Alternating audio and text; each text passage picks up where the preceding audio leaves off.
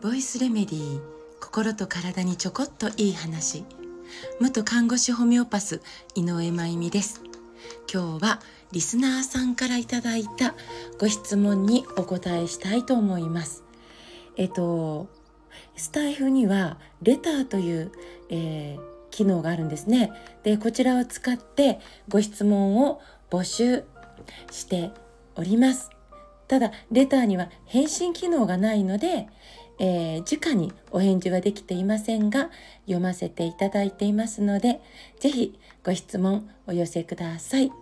ただ私の専門分野でない場合とか、私が知らないことについてはお答えができないので、あらかじめお許しくださいね。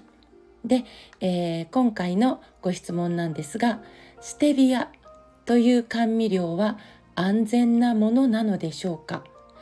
砂糖の200倍ほどの甘さの自然甘味料という話を聞いたのですが、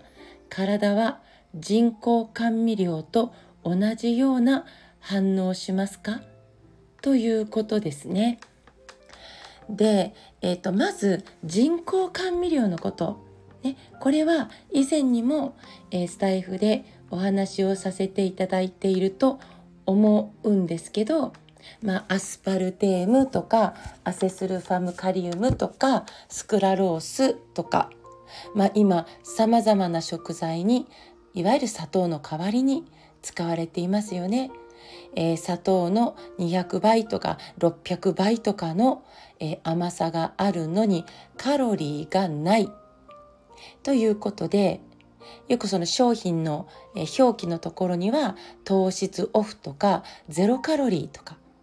ねの表記で、カロリーを気にする方々とかダイエットを、している方々とかねに、人気で選ばれているものになります。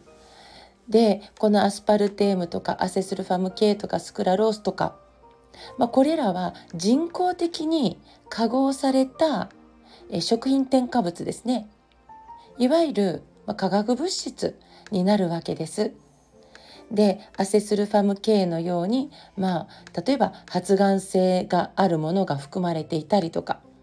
ね、あとスクラロースのように長期的な影響がまだわからないねというものがあったりする。そして、砂糖ね、いわゆる自然のお砂糖の200倍とか600倍とかの甘さを舌が、キャッチするわけですよね。飲んだり食べたりした時に砂糖の、甘味度というかを1とした時にね、アスパルテームとかね、スクラロースとか入れると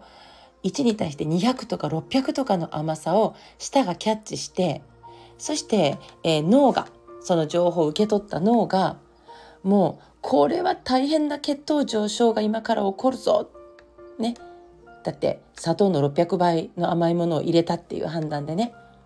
今から大変な血糖上昇が起こるっていうことを予測して大量のインシュリンを膵臓に作らせて、インシュリンというのは血糖を下げるホルモンですよね。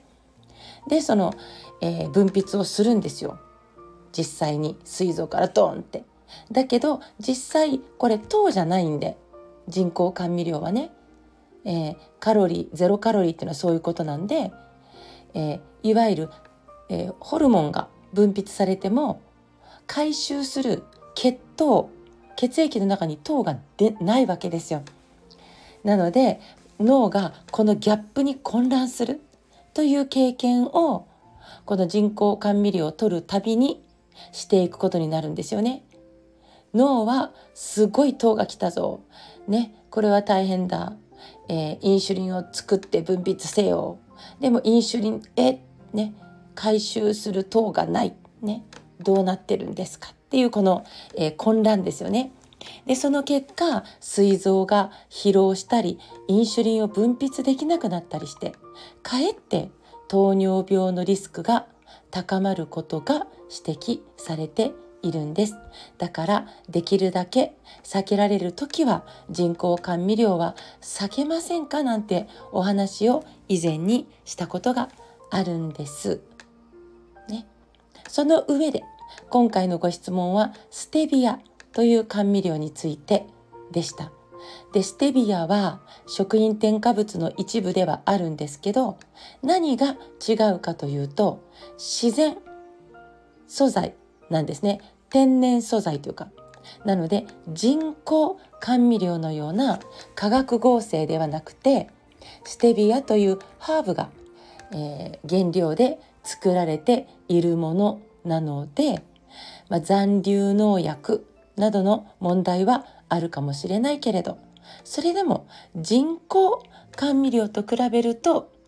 自然か不自然かという点では自然に近いかなと思ってます。ただこれは私個人の見解なんですけど、ステビアが、天然素材自然素材だからとね、甘さをステビアに集中させることはやっぱり不自然かなと思うんです。結局は砂糖の200とか300倍って言われていて、だから人工甘味料を入れた時と同じ作用が起こるんではないかとはやっぱり思うんですよね。化学物質ではないので多少は穏やかかなとは思うけれど、でも脳はものすごい甘さを感知したという対応を同じように取ってしまうんじゃないかなって、ね、でお砂糖の200から300倍なんで、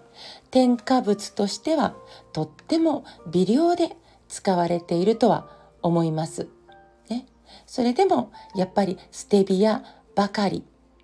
になるとね、カロリーが低いし微量で済むからということでステビアばかりになってくるとやっぱり不自然かな、ね、ハーブをそのまま使うんではなくて甘味料としてのステビアはこれねやっぱ精製されてるんですよね。なので精製されたお砂糖や精製された塩と同じように元が自然でも体への負担はゼロではないように思えています。なのできび砂糖、黒砂糖、蜂蜜、メープルシロップ、アガベシロップ、そしてステビアなどいろんな糖類をね、食材に合わせて選んでいけたら楽しいし豊かかなと思います。どんなものにも良き点もあるし、どんなものにも使い方によっては注意しなくてはいけないものがあると思うから、必要な時に選べる感性があることが一番大事なのかな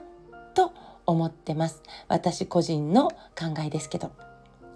はい、今日から9月ですね。秋風が吹くのが楽しみなくらい新潟は猛暑が続いていますが、暑さには油断せずに素敵な一日をお過ごしくださいね。今日も最後まで聞いてくださってありがとうございます。また明日お会いしましょう。